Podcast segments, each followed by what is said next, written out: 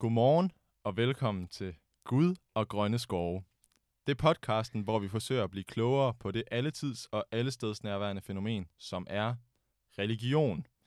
Det gør vi ved i hvert afsnit at behandle et nyt emne inden for verdens mange religioner, i håb om, at vi kan skabe mere forståelse på tværs af befolkningsgrupper og fortælle nogle grineren historier.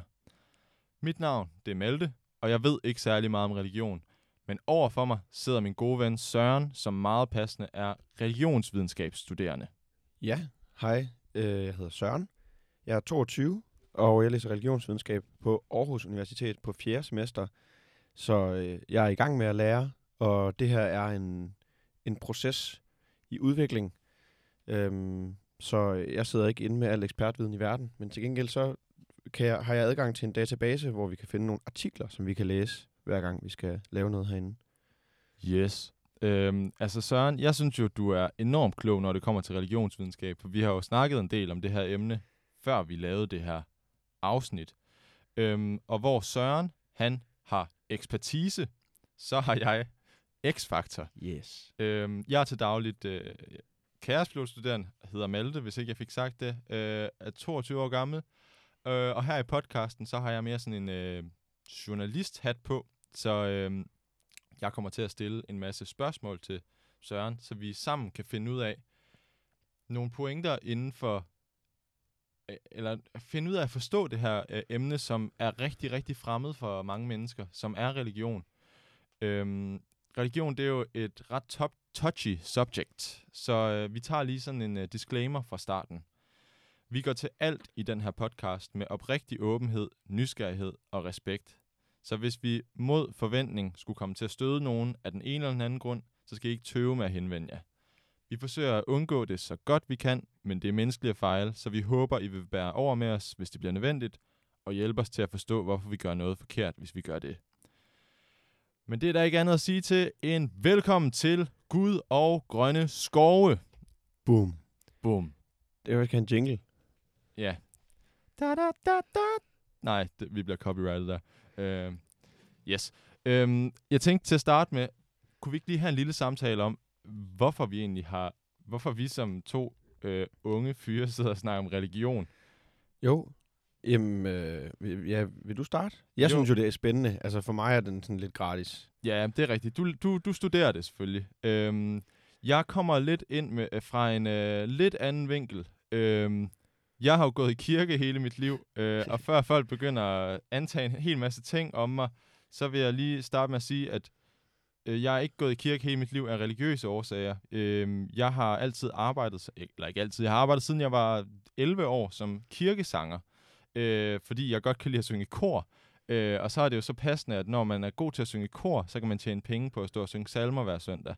Så dermed, så har jeg jo faktisk altid haft en eller anden knytning til noget religiøst, uden rent faktisk at have været udøver selv. Øh, nu skal det ikke handle om vores egen religiøse holdning og det her, men jeg har altid synes det var spændende at prøve at forstå, hvorfor de folk, der for eksempel kommer i en kirke, vælger at gøre sådan.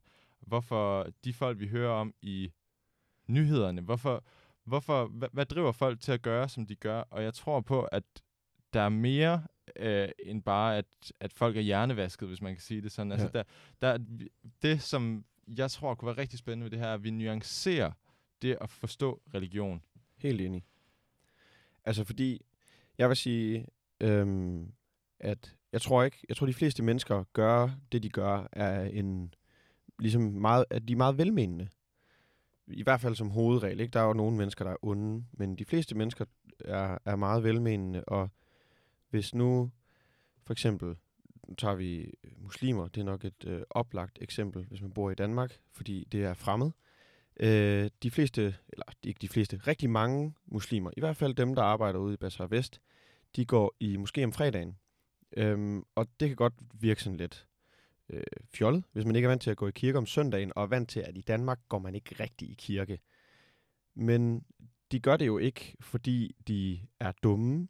De gør det ikke, fordi at de har en eller anden, altså, øh, et eller andet forkert syn på verden, så at sige. Det gør det, fordi det optager dem meget, og fordi det er meget vigtigt for dem. Og det, det kan vi prøve at, at forstå lidt om, hvorfor, men måske også hvordan. Og også om, altså, ikke kun muslimer, men også alle mennesker i hele verden. Ja, det synes jeg virkelig er, er smukt sagt. Øhm, en anden retning, som måske ikke er helt så sådan, uh, greater good for the world-agtigt, det er, at vi har snakket om, at vi rammer lidt sådan en LA-vibe med den her podcast. Og med LA-vibe, så mener jeg, der er noget up-and-coming og trendy over at snakke om religion. Vi har Kanye West, der dedikerer et album til Jesus. Vi har Kasper Christensen, som pludselig springer ud som kristen. Simon Kvam, tror jeg også, er lige blevet døbt, eller, eller i hvert fald også har sagt en masse om, at han er kristen. Og Lars Mikkelsen, tror jeg også, der, der, altså, det kører der af med celebs, der bliver, øh, der bliver religiøse. Vi ruller. Vi ruller.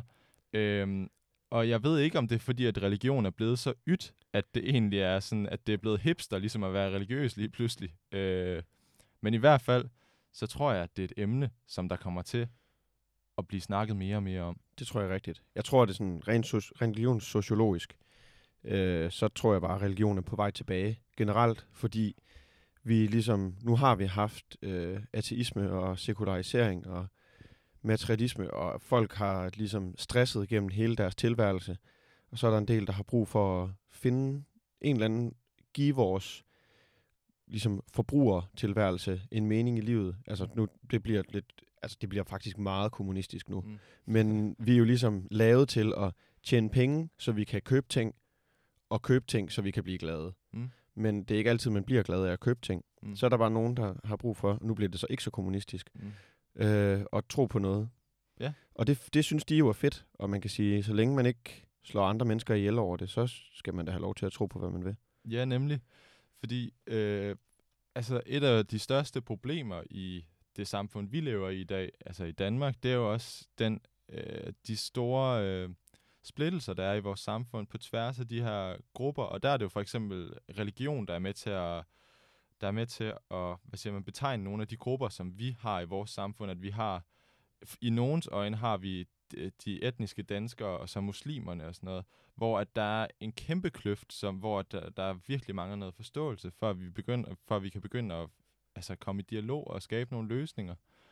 Øhm, så det er i hvert fald også, det snakker vi også lidt om tidligere, men det der med, at, at vi skal skabe noget forståelse på tværs af befolkningsgrupper. Og så kan det være, at øh, de eneste, der hører den her, det er vores mødre, og så, øh, så håber vi i det mindste, at I bliver klogere. Yes, det håber vi på. Øhm, vi sidder her øh, onsdag den 14. april om morgenen. Klokken er lige nu 08.42. Øh, og i dag er faktisk en ret speciel dag. Kan du ikke lige mm. fortælle, hvad det er for en dag i dag? Jamen, i dag er det fire måneder før min fødselsdag. Ej. øh, I dag skulle det have været øh, sommerblod, mener man. Øh, I vikingetiden, kan vi måske kalde den. Øh, der var ligesom de her tre store blod, øh, årstidsblod, mener man. Og, øh, og det ene af dem, det var det her sommerblod, som hed øh, blod at sumri au Odni, eller sådan noget. Altså, man blodede ja. ligesom sommeren til Odin. Øhm, og for dem, der ikke lige ved, hvad er blode det betyder, hvad er det, når man bloder nogen? Jamen altså, at blode, det er, eller blode, eller at holde et blod, det er at ofre, eller at holde et offer. Det er, øh, blod er bare det, det oldnordiske ord for det. Hmm. Øhm, og så i mange tilfælde, så involverede det også en fest, hmm. øhm, som hedder Væsle. Væsle? Så, som, væsle. som betyder fest? Eller? det betyder bare fest, okay. eller ja. offerfest, eller banket. Hmm. Men det er jo faktisk det, som vi skal snakke om i dag. Vi skal snakke om offringer. Hvorfor man har offret hvad der får folk til at gøre det? Hvad er logikken bagved? Hvad er motiverne? Motiverne. motiverne bagved. Øhm, det kan vi lige klippe bagefter. Eller ikke. Eller ikke. øhm, og prøve at ligesom se, øh, kan vi bruge offringer til noget i dag? Ikke om vi skal begynde at genoptage offringer, men hvilke paralleller kan vi... Søren skal skæve til mig. vi skal ikke til offer i dag, nej. Øhm, men hvad, hvad for nogle øh, paralleller kan vi drage til de aktiviteter, vi har i vores moderne samfund i dag? Øhm, men vi tager ligesom udgangspunkt i det her øh, norrøne øh, bloat, bloat, bloat. Jeg tror, på islandsk siger man bloat, og på rekonstrueret old-islandsk, der siger man bloat. Okay, vi tager det rekonstruerede oldislandske. Det tænker jeg er mest korrekt. Ja, jeg har faktisk lært moderne islandsk udtale, men det, det er lige meget. Vi veksler lidt måske. Øhm, men det, vi tænkte, det var simpelthen for god anledning, at det i dag var bloddag. Det er perfekt. Så vi bruger ligesom det her øh, øh, norrøne øh, offergilde som udgangspunkt, og så ser vi, hvor vi rører hen. Øhm, så hvad har man offret til blod? Jamen, øhm, det er ligesom... Der, der er noget gennemgående der. Vi har ikke så mange beskrivelser af det. Øh, vi har primært en i en saga, der hedder Håkon den Gode saga, som er skrevet en gang i 1200-tallet. Faktisk lidt kriminelt, jeg ikke helt kan huske, hvornår. Men den er skrevet en gang i 1200-tallet. Øhm, og der er her i kapitel 14, man kan selv gå ind og læse det, det er rigtig spændende, den her beskrivelse af, hvordan øh, en fyr, der hedder Sigurd, han holder et blod op i øh, Nord-Norge, hvor de kommer med heste og kvæg og al slags, al slags småkvæg, tror jeg også, der står. Det er sådan får øhm, og sådan noget. Og så har man offret en masse heste, man har offret en masse får, måske nogle køer. Øhm, der er også nogle andre beskrivelser, for eksempel i Englinger Saga, en anden saga, som er skrevet af ham, der hedder Snorre, som vi måske Mm. mm. kender. Ja. Øhm, der omtaler han de her tre årstidsblod, jeg nævnte tidligere, hvor der ligesom er det her sejrblod, Sigerblod, Mm. som er det nu, hvor man offrer til Odin. Odin, som nogen måske ved, krigsgud, dødsgud. Øh, så offrede man ligesom til ham her nu, fordi så om sommeren, så kunne man sejle ud, dræbe nogle mennesker og have det fedt. Ah, så man forbereder lige. Ja, Ja. så, man, man, så det er et af de andre sp- Ja. spørgsmål. Nu foregriber vi det lidt, men Ja. hvorfor? Ja. Så her om sommeren har man ligesom offret for, at Odin han skulle give en god krigslykke Ja. i løbet af sommeren. Det er nu sommeren starter. Ja. Så til efteråret, på den dag, der hedder mod vinter, altså den første vinterdag, Mm. der offrede man til Frej, Mm. gud for høst primært, og, og lidt for kærlighed også. Mm. Øhm, og så satsede man på, så fik man høsten godt i hus, eller sagde tak for en god høst. Ja. Slagtede nogle dyr også, og offrede nogle flere dyr.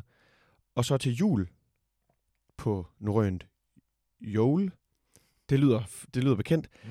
der har man også offret til, øh, til Frej, mener jeg. Øh, måske også til Odin, men der har man offret til afgrøderne, simpelthen. Så man har været midt i mørket, så har man offret til noget lys. Nu, øh, nu spørger jeg... Øh, nej, jeg vil ikke sige, nu spørger jeg lidt dumt. Øh, det, det er et øh, spørgsmål, jeg tror, mange sidder med. Fejrede vikingerne jul? Ja. What? Det gjorde de. De drak jul, Okay. hedder det. Ja. Så noget, man også offrede meget, det var væske. Altså sådan, så havde man en... Øh, det er ligesom at drikke en skål for nogen. Ja. Det hedder det faktisk. Det hedder futl. Øh, en, at drikke en skål for nogen. Det, gør, det gjorde man meget. Så drak man lige en skål for guderne, og man drak lige en skål for sine afdøde forfædre og sine venner og sådan noget. Det var en måde at vise respekt på. Det gjorde man også meget til jul, Mm. som var tæt forbundet med de døde også. Øhm, men ja, altså, og, og det er jo noget, man har, man har gjort i hele verden. Ja. Så vi har, Sikkert. Vi har offret meget slagtedyr. Ja. Og blod ud over det hele og sådan noget. Ja. Står der i den der Håkon saga, hvordan de maler blod over det hele på inderside, indersiden af huset, og over det hele på ydersiden af huset. Ja. Øhm, men det er også noget, man ser i Odysseen for eksempel, Ja. hvor de har det, der hedder festhekatomber, som Ja. ja. betyder 100 dyr. Så står der, altså det tror jeg ikke, at de har offret 100 okser, fordi det sker virkelig, virkelig meget i Odysseen. Okay. Men, øh, men så det har man ligesom... Hvis man har været rig, så har man offret nogle, nogle Helt køer. sikkert. Altså, når, når man offrer, for eksempel, lad os sige, i den øh, nordiske mytologi, eller norrøne religion, som, som vi kalder det, øh, hvordan har man gjort det? Altså, altså, hvor foregår det henne, og er der, et- altså, er der, hvilke ritualer er der omkring det? Øhm, jeg tror, et, øh, en, en, et godt bud er...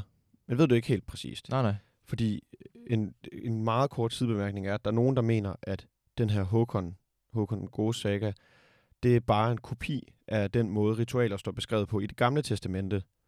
Fordi man ved, at det gamle testamente har været i Nordeuropa på det her tidspunkt. Og det er, det er næsten det samme, der sker. Men det lader vi som om ikke er rigtigt. Og så siger vi, så tager vi det for gode varer. Så det, man gjorde, var meget at skære halsen over på nogle dyr, og så at øh, samle deres blod, og så at stænke det, så var det sådan noget helligt blod. Øh, og så har man ligesom brugt det. Øh, så har man kogt suppe på øh, dyrenes kød, Mm. og så spist det. Og så har der været en religiøs specialist, som man kalder det. Det er et andet ord for præst. Ja. Øh, det kan have været kongen, eller det kan have været øh, en gydje, eller en, Ja. hvad de Godt ellers ord. skal hedde. Gydje. Gydje, det er Ja. et fantastisk ord. Øhm, altså, jeg forestiller mig jo lidt sådan noget, et stort stenalter, stenalter, hvor man ligesom har et lam, der bliver skåret halsen over på, og så strinter det med blod overalt og sådan noget. Altså, har man fundet nogle af de her sådan... Altså, brugte man aldere til at ofre på? Jeg tror, man har fundet noget i den stil, men ja. den måde, det er beskrevet på, det er i, i Håkon Godes saga i hvert fald, ja. der er det indenfor. Okay. Men, og jeg tror, nu, jeg bliver også lidt i tvivl, og det må jeg indrømme, jeg faktisk ikke har fået læst ordentligt op på. Men øh, det med, øh, det med alderet, det tager man ligesom som et af de stærkeste tegn på, at det i hvert fald ikke er kommet fra Nordeuropa Mm, okay. i den der. Så jeg tror måske ikke, der har været så mange aldre. Ja, okay. Ja, Nå, altså det spørgsmål, som jeg sidder med hele vejen, når vi snakker om offringer, eller og når jeg har læst lidt op på det her op til afsnittet, det er sådan, hvorfor? Altså, hvad er logikken bag at ofre? Det virker jo som spild af gode øh, ressourcer, ja. hvis man kan sige det sådan. Det er et totalt farligt spørgsmål. Ja. Øhm, altså, det, det, det korte svar er, at det er fordi, det er et, et ritual, og ritualer er en del i næsten alle religioner. Så for folk, der er religiøse, og det har alle været, så er offeret bare vigtigt. Øh, Og det, det er jo lidt et, sådan et, cirkel, et cirkelsvar. Ja, Hvorfor? ja. Fordi det er vigtigt. Men øhm, i, i hvert fald for det norrøne øh, blod her, nu nævnte jeg lige, at kongen han kunne være ham, der stod for offeret. Så har det været en eller anden form for aftale, man har haft mellem bønderne og kongen. At bønderne, de har sagt til kongen, okay, du bestemmer over os. Øh, vi skal nok give dig nogle ting, de har betalt en eller anden form for, for skat. Og øh, så har kongen skulle stå for at opretholde relationerne til guderne. Og det Mm. har han gjort primært gennem offringer. Ja, okay. Så det var ligesom bøndernes garanti. Man kan sige, at, at han, han brændte ligesom de penge af, han gav dem. Ja, okay. Øh, ja, Ja, okay. Uh, interessant. Altså noget af det, som jeg læste mig frem til, det var egentlig også, at der er nogle af de her religionsteoretikere, teoretikere, kan man sige det? ja det kan Ja. man sagtens. Øh, der snakker om, at det har været sådan en eller anden form for samfundsmæssig udlad for vold. Altså bare en eller anden måde, sådan, så man ikke gik og slog hinanden ihjel, så kunne man slå nogle dyr ihjel, eller ja. Bare lige slå en enkelt øh, ung mand ihjel om året, eller sådan noget. Øh, lidt ligesom sådan det her The Purge-agtigt. Der er et, en dag i løbet af året, hvor vi bare går helt amok. Øhm, men jeg, jeg sad bare og tænkte, med den her forklaring, det, der, der ligger der jo lidt implicit i, at hvis vi skal bruge et udlad, udlad for vold, har vi så har vi en trang til vold, som skal udleves? Altså sådan, er, er det bare noget, der er menneskeligt, det her Oh, med vold? Det er et stærkt spørgsmål. Ja, nu kan det bare lige fra 0 det til tror 100, jeg. men Det ja. tror jeg virkelig. Øh, ja. Og øh, meget for mænd jo. Ja. Øh, sådan testosteron og aggressivitet. Men vi har jo formået at skabe et samfund i dag, hvor volden er enormt lav, Mm. sammenlignet med i vikingetiden for eksempel. Vikingetiden, der offrede man rigtig mange dyr, og vi offrer ikke nogen dyr nu. Ja. Så jeg tror, jeg tror godt, det kan være rigtigt, det der. Øh, men der er også nogle andre teorier, som er lige så, hvad kan man sige, prøver at forklare, hvad det er, der foregår. Ja. Øh, og det er jo altid svært Ja, ja. at skulle leve sig ind i ho- hovedet på folk, der ikke findes mere. Ja. Men en teori, øhm, som jeg har stiftet bekendtskab med, er, at det at skulle deltage i sådan et, et ritual, nu det er sådan Mm. meget ritualteori, så de taler meget om ritualer generelt, det er, at man demonstrerer over for gruppen, at man vil være med. Så hvis jeg nu for eksempel, Ja. hvis vi nu, øh, det ved jeg ikke, vi bor her i Aarhus. Hvis nu man skal finde ud af, okay, hvem her i Aarhus, det er måske en ret stor gruppe, men lad os sige, at vi kun er 500 mennesker i en landsby. Hvem i den her landsby kan jeg stole på, og hvem kan jeg ikke stole på? Fordi det mennesker kan, som der ikke er særlig mange dyr, der kan, hvis nogen, det er at lyve. Mm. Øh, og det er ret nemt for mig at fortælle dig, at jeg vil gøre alt muligt, Mm. men så ikke gøre det. Men sådan noget som ansigtsudtryk for eksempel, det er det, man med fagsprog kalder reliable communication og difficult to fake. Mm. Og ja. det er fordi Steven Pinker, han er amerikaner, at det er på engelsk. fagsprog. Øh, Difficult to fake. difficult to fake. Men, men du kan ligesom heller ikke fake og dræbe et lam. Mm. Det får du virkelig svært ved. Ja. Og jeg vil rigtig gerne se det. Hvis Ja. der er nogen derude, der ved, hvordan man faker og dræbe et lam, ja. så kom lige. Fordi det kunne være fedt. Men så har det ligesom, så kan man sige, okay, hvis du kommer med dine geder her, Ja. så kan vi stole på dig. Ah. Og så har man kunne identificere, øh, hvad kan man sige, snylterne Ja. ja. i gruppen. Og så på den måde, så har det egentlig virket gavnligt evolutionært. Øh, det er sådan, Ja, jamen, det får mig lige til at tænke ja. På øh, for eksempel det gamle testamente. Jeg kan ikke huske, hvad han hedder, øh, men ham her gutten, som Gud siger, du skal dræbe din søn for min skyld. Ellers Ja, så tror jeg ikke på, Abraham. at du... t- Ja, Abraham. Øh, og så tror jeg til sidst siger han, ej, jokes, lad være, øh, men du, du vil gøre det, så jeg stoler på dig nu, agtigt. gud Altså, ja. Det er jo en eller anden måde at altså, bygge tillid på, kan man jo godt sige. Ja. Øhm, og der er vel også, du, du siger noget med noget tilhørsforhold i forhold til en gruppe, det her med at sige, vi vil gå den her længde for, for gruppen. Ja. Øhm, Altså, der, der er jo for eksempel, altså, et moderne eksempel øh, kunne være på nogen, nu er det så ikke et offer, men det er det måske lidt, sådan en fyr, der hed Luke, der var, eller Charles Manson, øh, massemorder i USA, der har fået tegnet hagekors i panden. Altså, shit, man mener det. ja. Hvis du får, som Skepta han siger, I believe in the, to- in the team so much, I got the logo printed on my chest. Ja. Altså, det siger meget, at man virkelig tror på sagen, så meget, at man får det skrevet ind i sig. Det er jo også lidt et offer på en eller anden måde. Ja, helt sikkert. Jamen, fordi jeg tror også noget af det, der gør det svært for os at forstå i dag, det er det her med, at det virker som altså så stor en, en handling, ligesom at, lad os sige, hvis man, hvis man er meget, hvis, hvis ressourcerne er knappe, ligesom at, at smide nogle af de ressourcer væk. Men i virkeligheden har det jo givet super god mening, fordi at det har været et krav i forhold til at skulle være en del i den gruppe så, hvis det, hvis det i hvert fald er, er den forståelse, vi går med. Ja.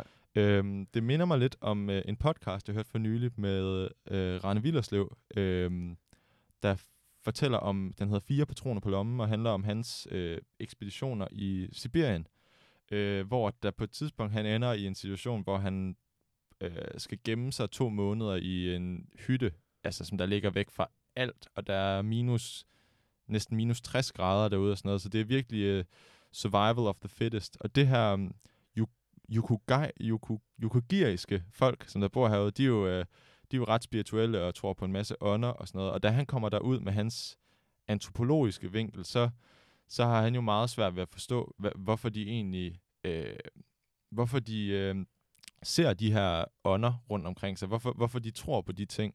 Især fordi, at ressourcerne er så knappe derude. Øh, Øh, det er for eksempel sådan noget som, at øh, når man har skudt sit første dyr, så skal man bare smide det i ilden, fordi det er først en gave til skoven, så bagefter kan man begynde at samle dyr ind til sig selv. Øhm, men da han så rent faktisk står over for faren selv, og på et tidspunkt, spoiler alert, øh, er, er ved at dø, så det han gør, det, hans instinkt er simpelthen øh, at ofre en af hans sidste fire patroner, som han simpelthen smider ned i øh, et hul i isen. Øhm, fordi at for ham giver det faktisk mening. Og det er lidt sjovt, at sådan en, en vesterlænding, som kun har været derude et par måneder, allerede kan begynde at opbygge de her... Altså, det er jo en enormt dyb tiltro, han har til den her spiritualitet, når det er hans instinkt at, at ofre. Det bliver meget sådan, man, man indgår ligesom i et, et vist symbolsystem, Ja, hvor nemlig. ens verden er strikket sammen på en bestemt måde, Ja. og så er det det eneste, der giver mening, det er at, at ofre. Og man, noget, der er rigtig øh, hvad hedder det, karakteristisk for ritualer generelt, det er, at kausaliteten, altså hvis A så B, den er totalt ugennemskuelig. Ja. Så hvis jeg nu skubber til det her mikrofonstativ for at få mikrofonen lidt længere væk, Ja. så kommer mikrofonen lidt længere væk. Det er Ja. meget nemt at lure, hvad der foregår. Ja. Men hvis man offrer en, øh, en, et lam, lad Mm. os sige, eller et, en hjort, som er det første, den første hjort, man fanger. Hvis man brænder den for at få flere hjorte, Mm. Er lidt svært ved at se, hvor øh, den direkte kausalitet i det skulle opstå. Ikke? Altså, den, den Ja. er ikke eksisterende. Ja. Den, det beror ligesom på et eller andet mellem, en mellemmand, eller mellemperson, Mm. kan vi måske sige, som er transempirisk, altså som ikke findes. Ja. Så det er jo totalt svært at se. Når du siger transempirisk, hvad mener Mm. du så? Så mener jeg, at det, øh, hvad kan man sige, transcenderer empiri, altså ligger Ah, uden ja. for empi- empiri, det vi kan opfatte, og så Helt ligesom ja. går ud over det. Ja. Så øh, for eksempel en ånd Mm. mm. er transempirisk, fordi vi kan ikke se den. Ja. Medmindre man er på Ghost et eller andet, Ghost Hunters i USA. Ja. øhm, men det, det er nemlig også det, som man er nødt til at, at være inde i det her symbolsystem, for at offeret giver mening. Jamen det tror jeg det også, og jeg tror også, når man er i det symbolsystem, så, så, så søger man jo ne- nemlig den her kausalitet, og ser den, når den er der, og ser den ikke, når den ikke er der, hvis Helt man kan klart. sige det sådan. Ja. Øhm, Fordi noget, så noget, der Ja. også er vigtigt for ritualer, det er, at man gør tingene præcis, som de skal gøres. Ja. Så man kan for eksempel sige nogle sådan nogle regnritualer. Ja. Øh, der har man også noget antropologisk materiale, mm. og det man tit ser, det er, at hvis regnritualet virker, så er det fedt, men hvis ikke, så er grunden typisk ikke, at når man, det virker ikke ritualet, Mm. men grunden er i højere grad, at det blev udført forkert. Ja. Som i, nå, ah, det var fordi, jeg lige havde det dårligt den dag, og så kom jeg til at lade være med at skære hønens hals over Ja. på den her led, men skære den over på den her led i stedet for. Ah, det er klart, det ikke virker. Ja, ja. Øh, og synes på, jeg, og på, en- på et eller andet tidspunkt virker det selvfølgelig. Ja. Altså, det er jo også det. Hvis du offrer en høne for regn, så er du 100% sikker på, at det kommer til at regne. Fordi det kommer altid til at regne på Ja. et eller andet tidspunkt. Ja. Så det er bare et spørgsmål om din tidsfrist. Hvor godt, du lige har gjort det. Men altså, jeg kommer til at tænke på sådan noget... Øh, øh, hvis vi snakker om det i en moderne kontekst, sådan, øh, der er jo meget sådan helse... Øh, hvad siger man? Sådan noget nat- naturmedicin, hvor det også er sådan... Øh, nu prøver jeg de her bær i en periode, og så... Øh, øj, jeg har fået det meget, meget bedre. Og hvis ikke jeg har fået det meget bedre, så er det måske... Det er ikke bærens skyld. Det er fordi, at jeg øh, har glemt at drikke nok øh, isotonisk vand, eller sådan Ja. noget i den her periode. Det, det tror jeg er en, øh, er en, en helt udmærket parallel. Ja, øhm, men jeg tænker på, øhm, hvis vi nu skal snakke om lidt andre religioner også, Ja. øh, end den norrøne, øhm, er, er offringer, er det noget, der går igen i alle religioner? Jeg, er- jeg er jo lidt påpasselig med Ja. at, at sige noget. Ja. Alle. Jeg vil sige langt, langt, langt, langt de fleste. Ja. Og hvis ikke offringer i sådan en streng forstand, hvor man dræber et dyr for eksempel, eller smider en masse guld ned i en mose, som Ja. vi også har set her i Danmark, så øhm, i hvert fald en offring på den måde, eller et ritual, hvor alle ligesom, kan man sige, offrer deres tid i mere abstrakt forstand, og så Ah. går sammen og gør et eller andet. Ja. Så ritualer er et, er et gennemgående træk i alle religioner. Jeg har lidt en sjov historie. Ja. Er du klar? Ja, jeg er klar. Jeg kan ikke huske, hvor jeg har læst det her, men det er et real fact, Ja, okay. fordi jeg har læst det i mit... God intro. Jeg har læst det i noget forskningsmateriale. Bedste bud er ham, der hedder Edwards, Edward Evans Evans Pritchard. Ja. Han øh, beretter om nogle afrikanske øh, folk, som i, altså i deres religion, jeg tror det er nuerne eller sanderne, mm. så er det vigtigste, man ligesom kan ofre, det er en ko. Men øh, hvis man nu er sådan et fattigt afrikansk stammefolk, som ikke har så meget, og ikke har så mange køer, først og fremmest, Mm, ja. så, så, er der ikke, så er der ikke mange køer at ofre. Og hvis alle nu skal have ko bare en gang om måneden, så, så er der lige pludselig ikke nogen køer at ofre. Og hvad gør man så i stedet for? Man offrer en agurk. Så det, man har, har set, det Ja. er, at de her mennesker, de har bare offret helt vildt mange agurker, som man ligesom i en rituel kontekst, så er man inde i den her, det her ritual, og så siger man, den her agurk symboliserer en ko. Og så offrer man agurken. Uh, altså, h- hvordan kan en agurk være, være det samme som en ko? Det er hvis heksedoktoren, han siger, det er en ko, Ah, så er det en ko. Ja, men jeg tænker bare, hvad har heksedoktoren, det, ved- det ved du sikkert ikke, men hvad har hek, heksedoktorens øh, begrundelse været for, at øh, det lige netop var en agurk og ikke en mango, der var lige så god som en ko? Jeg tror, fordi de har haft sindssygt mange agurker. det, ja. Det- Det tror jeg virkelig. ja.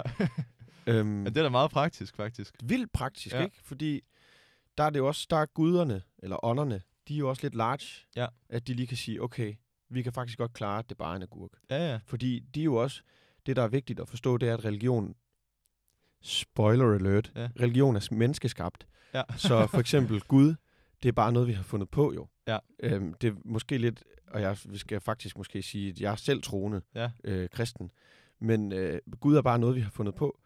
Øh, og, og så, så Gud, han findes ikke, hvis vi alle sammen dør. Ja. Så derfor så har Gud også en interesse i, at vi overlever. Ja. Så man kan godt tænke, at de her ånder måske, at heksedoktoren, han har gennemskuet, Ja. at, at det også er i åndernes bedste interesse, at de ikke smider alle deres køer væk. Men altså, jeg, jeg synes, det er smart at have ham heksedoktoren, og jeg forestiller mig lidt sådan, hvis vi nu skulle opfinde vores egen religion her i dag, så ligesom for at, hvad skal man sige, hvis vi skulle lave nogle offringsritualer, så kunne man jo gøre det med, altså, med, altså, for gamle madvarer, så man ligesom på den måde kunne stoppe madspild med offringer. Det er faktisk ret smart. I stedet for at skulle bruge helt nye kartofler, så bare bruge dem, som der ligger og rådner lidt. Jeg synes jo mere, at vi skal gå all in og køre menneskeoffringer. Altså dem, der er blevet for gamle, eller hvad? Der var sådan, det kunne være sindssygt. ja. Så lige træk lod. Ja. Undtagen, undtagen, de, undtagen præsterne selvfølgelig. Ja. Det, dem skal der ikke trækkes lod om. Og Nej. jeg lægger lige billet ind. Ja. øhm, ja. Øhm, tror du, findes der ikke religiøst motiverede offringer? Det tror jeg ikke. Nej. Øhm, det, jeg kiggede lige mine noter igennem fra første semester faktisk. Ja. Hvor i en af vores øh, undervisningstimer, så spørger Uffe Schødt, min underviser, om der egentlig findes øh, ikke religiøse ritualer. Ja. Og hans umiddelbare svar var, at han kunne faktisk ikke lige komme i tanke om nogen. Hmm. Øh, og det ville også virke fuldstændig sindssygt. Altså Ja. også, men det hjælper måske også lidt på, hvorfor det skulle virke sindssygt, at mange i deres definition af, hvad et ritual er, har det her med, at det er en kausalitet, der ikke er gennemskuelig, Mm. og det er rettet mod noget transempirisk. Og i hvor mange situationer uden for en religion finder man lige folk, der tror på noget, der ikke kan observeres. Ja. Altså det, det sker bare ikke rigtigt. Ja. Og så skal de også begynde at smide deres ting væk. Og så er det, nu er vi langt ude. Ja. Ikke? Ja, okay. Det hænger måske meget godt sammen. Tro på ting, der ikke findes, og smide ting væk. Altså, jeg har selv siddet og tænkt lidt på det her spørgsmål, og jeg kunne heller ikke komme frem til noget, hvor jeg tænkte, det var sådan øh, åbenlyst. Her har vi en offring, som ikke er øh, religiøst motiveret. Det tætteste på, det er jo nærmest noget fitness noget. Og det er... Øh, Jamen, det er jo igen, det er jo, det er jo nok mere et ritual, end det er en offring, som sådan. altså. Ja, men det er så et spørgsmål igen, og jeg har skrevet det her ned. Vi, vi øh, kom uden om det. Men ja. øh, i, øh, i, i Upanishad-religion, Ja. som er sådan en protoform til moderne hinduisme fra Mm. en gang 500-600 år før øh, vores tidsregnings begyndelse, øh, der, op, der er der det her fænomen, der hedder pranagnihotra, som betyder... Ej, jeg har ikke skrevet oversættelsen ned. Jeg tror, det betyder ild, ildoffer, ånde, eller sådan noget. Hvor man, noget, man øh, gør enormt meget, stadigvæk i øh, indisk religion, det er ildoffringer. Så du har et kæmpestort bål, Ja. og så smider du bare ting på bålet. Ja.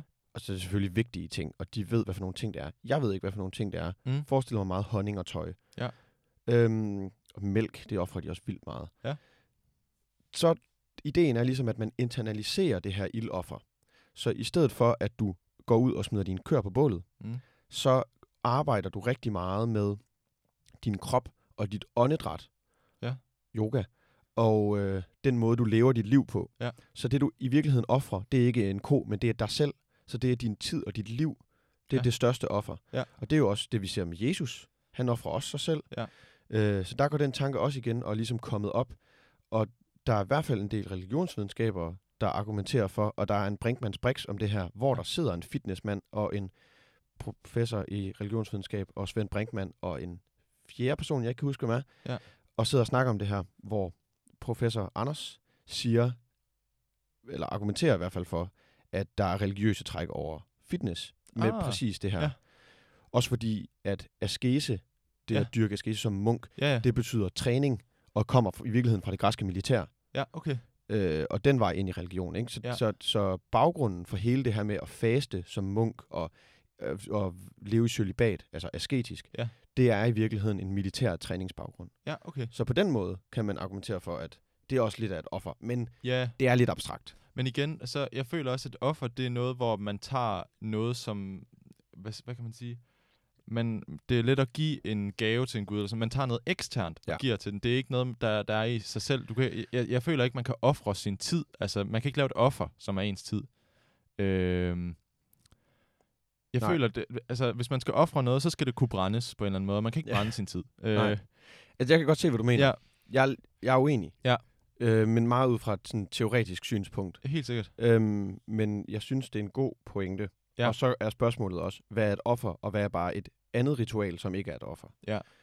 Men jeg kommer også til at tænke på sådan noget som... Øhm, øh, altså, folk, der gør selvskade i dag, øh, det er jo langt hen ad vejen, det er jo ikke religiøst motiveret. Øh, der er vi igen ude i der, selvskade, hvis, der, det, det er jo ikke noget, man kan brænde, øh, Nej. hvis man skal køre med den regel. Øh, øhm, Kan det brændes? Men der, der er selvfølgelig nogle, altså det er jo ikke, nu, nu, vi snakker, nu snakker vi om, at det skal være ikke religiøst motiveret, og det her, det har jo en helt anden form for, for motivation. Ja. Så det tror jeg lige, vi, vi, vi kører udenom. Øhm, Det er jo et svært. Hvis I kender nogen, der selvskader, så hjælp dem, og ring, ring til en ekspert. bestemt. Øhm, I dag, øhm, hvis vi lige skal trække de her, det er jo nogle øh, hvad siger man, gamle tanker. Der er jo ikke særlig mange, der, der offrer i dag, Nej. forestiller jeg mig. Inderne. Øhm, kan vi overhovedet bruge tankerne omkring offringer til noget i dag? Altså nu havde vi jo lidt snakken med Jesus. Ja. Og det er faktisk det, jeg har skrevet til det her punkt. Jeg har skrevet Pranagni, Pranagnihotra og Jesus. Ja. Undskyld min forfærdelige indiske udtale i øvrigt. Øh, men øhm, jeg tror, tanken om det der med at identificere snyltere ved de der hard to fake, øh, reliable, eller difficult to fake hed det vist, øh, kommunikationer, mm. det kan vi godt bruge til noget. Så hvis du virkelig vil se, om du kan stole på andre mennesker, så ja. Lad være med at spørge dem. Så Ja. ja. kig på, hvad de gør. Ja. Og ikke, hvad de siger. Okay. Den tanke kan man måske bruge. Ja. Det er da en lille smule. Men det giver mening. Ja, ja.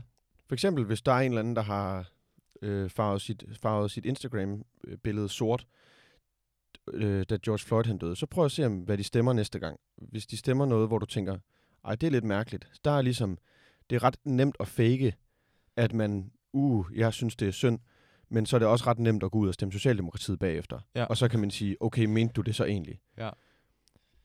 Det var måske lidt et øh, hot take på, øh, på politik, men den Ja. får I med. Ja, det var et meget hot take. Øhm, jeg tænker også, øh, altså, jeg synes, det er interessant det her med, at vi kan ligesom se, hvem mener det egentlig nok. Øhm, der er også det her med, og jeg synes, det er ret spændende, det her med kausaliteten. Altså sådan det der med, er du villig til at tro på, at det her, det egentlig virker? Fordi det ved jeg i hvert fald i mit eget liv, at der er mange ting, som jeg egentlig gør, som jeg godt kan se er ulogiske, men jeg gør det, fordi jeg tror sgu på det. Altså for eksempel i forhold til sådan noget fitness og træning, Ja. ja. øh, hvis vi laver den parallel, der er der jo ret mange tips og tricks derude, øh, som egentlig ikke er videnskabeligt under, underbygget. At det er ikke, øh, bare fordi du drikker det her kreatin, så er det ikke sikkert, at det øh, booster din... Ej, kreatin er faktisk et dårligt... Øh, Ja, det er vist relativt øh, det er godt relativt underbygget. go- ja, godt underbygget. Der er masser af andre produkter Ja. ja. derude, og andre træningsformer og opvarmningsøvelser og sådan noget, som der måske ikke er et belæg for, men fordi at man, man tror på, at det virker, og det føles rigtigt, når man gør det. Paleokost for eksempel. Ja, Det virker, mm, det virker for nogen, og det, der er andre, det ikke virker for. Ja. Ligesom der er nogen, der godt kan lide at gå i kirke, og nogen, der ikke kan.